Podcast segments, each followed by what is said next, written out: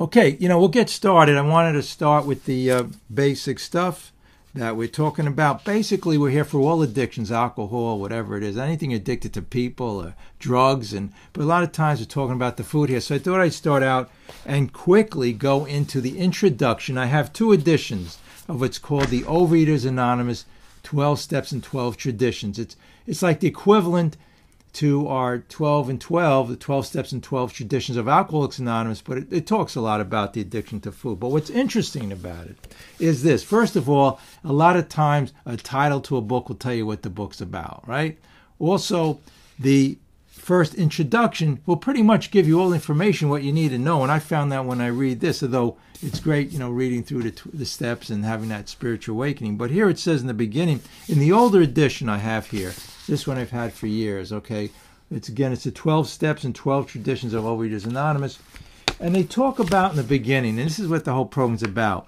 We of Overeaters Anonymous have found in this fellowship a way to recover from the disease of compulsive overeating. If the years of guilt and over repeated failures, isn't that amazing? We could all relate to that. And we talk about how diets don't work. To control our eating and our weight, we now have a solution that works. Our solution is a program of recovery, a program of the twelve steps. By following these steps, thousands of compulsive overeaters have stopped eating compulsively. So how many times do people say on the meeting, you know, what's your diet plan? Well, I know I talk about it being a whole food plant-based diet, but I also say I pick up the twelve steps and twelve steps and just say this is my diet plan. And it says it right here in the introduction. But interestingly enough, as these programs evolve, and the same with A A and other programs, Narcotics Anonymous, I mean, you have a million programs for uh, twelve-step programs, recovery programs, but how they have evolved was during the more modern age, so to speak, and the people going to rehab, they started in the seventies and going into the eighties, whatever, and all those these decades, it became more of a group therapy. So not so much did they apply what it tells us here in the very beginning about applying the, and of course the Big Book, which is the basic text for all of these twelve-step programs about it's in the steps. And we talk about how we relate the steps to our addiction to food. And once we do that addiction to food and relate it to the steps, it's amazing how and it, the rest of our life changes. Because everything in our life is about compulsion. We have compulsion to be in resentment, the compulsion to be in anger, fear, all these what we call defects of character.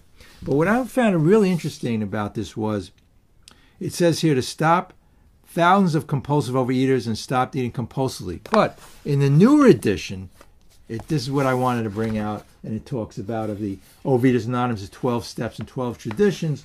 It talks here about, we, it says here, um, we, it says, but not, these terms include, but here's what's important, not, but not limited to overeating, undereating, food addiction, anorexia and bulimia, bulimia, binge eating, and over-exercising, purging, and other compulsive food behaviors. Let me repeat that again. Uh, undereating and overeating. Before it was re related to welfare people compulsively overeat, which I think is one of the big problems that people have. But it also talks about compulsions and other compulsions in the newer edition of, and this includes everybody, it's all that compulsion. Some people have all of these or just one or two of them, right? It's again, overeating, food addiction, anorexia, bulimia, binge eating, over-exercising, purging, and other compulsive food behaviors. It says, our program is based on the twelve steps, a twelve-step program, which we don't want to forget, which is the solution. But a lot of times I go to meetings and be in the problem. To me, talking about, if we came here to the meeting, which I don't do much, and talking all about, and we do get into some of that if people are interested, but it's being in solution, not the problem. Okay, the, the problem is me trying to figure it out, trying to control it through these diets and programs that ninety-five percent of it fail. And it goes on to say, our way of life, this is on the newer edition on the very bottom, based on the twelve steps and twelve traditions, has brought us physical, emotional, and spiritual healing, and we don't hesitate to call them miraculous. So anyway, if you saw in the lobby, the name of the meeting or the, the premise of it is knowing the truth from the false. So I started to realize what these steps do. They're causing that revolutionary change in thinking.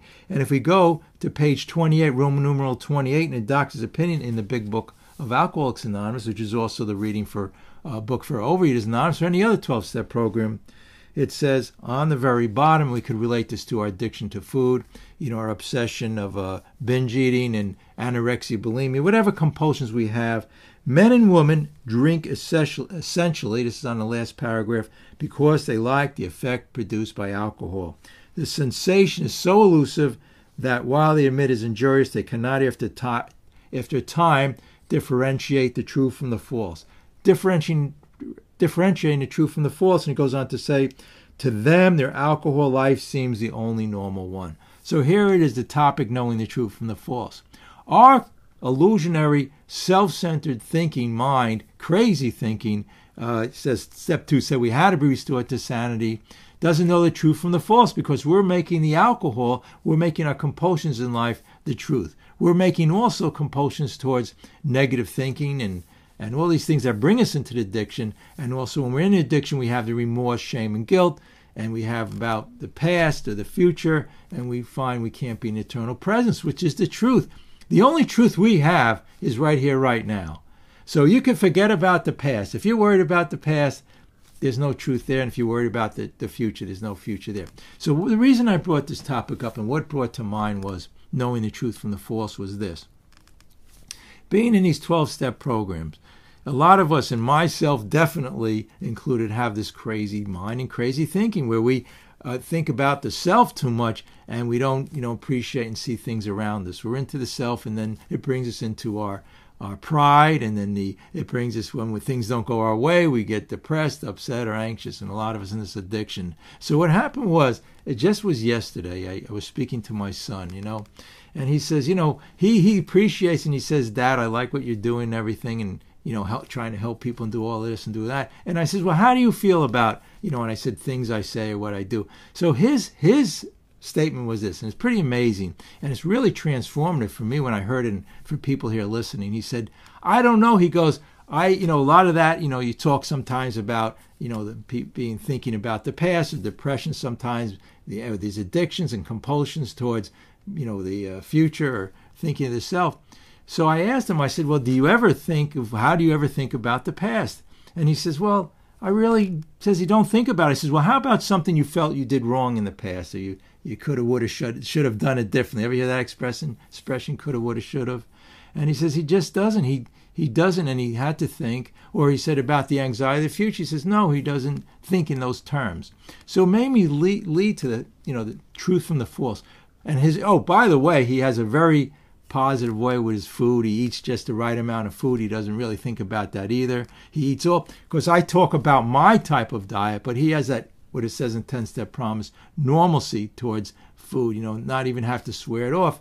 And what it made me realize, it's all in the mind and the thinking. So what I realized, the truth is, is what he was saying, and what people, when we normally feel good about ourselves, God created us to be happy and joyful.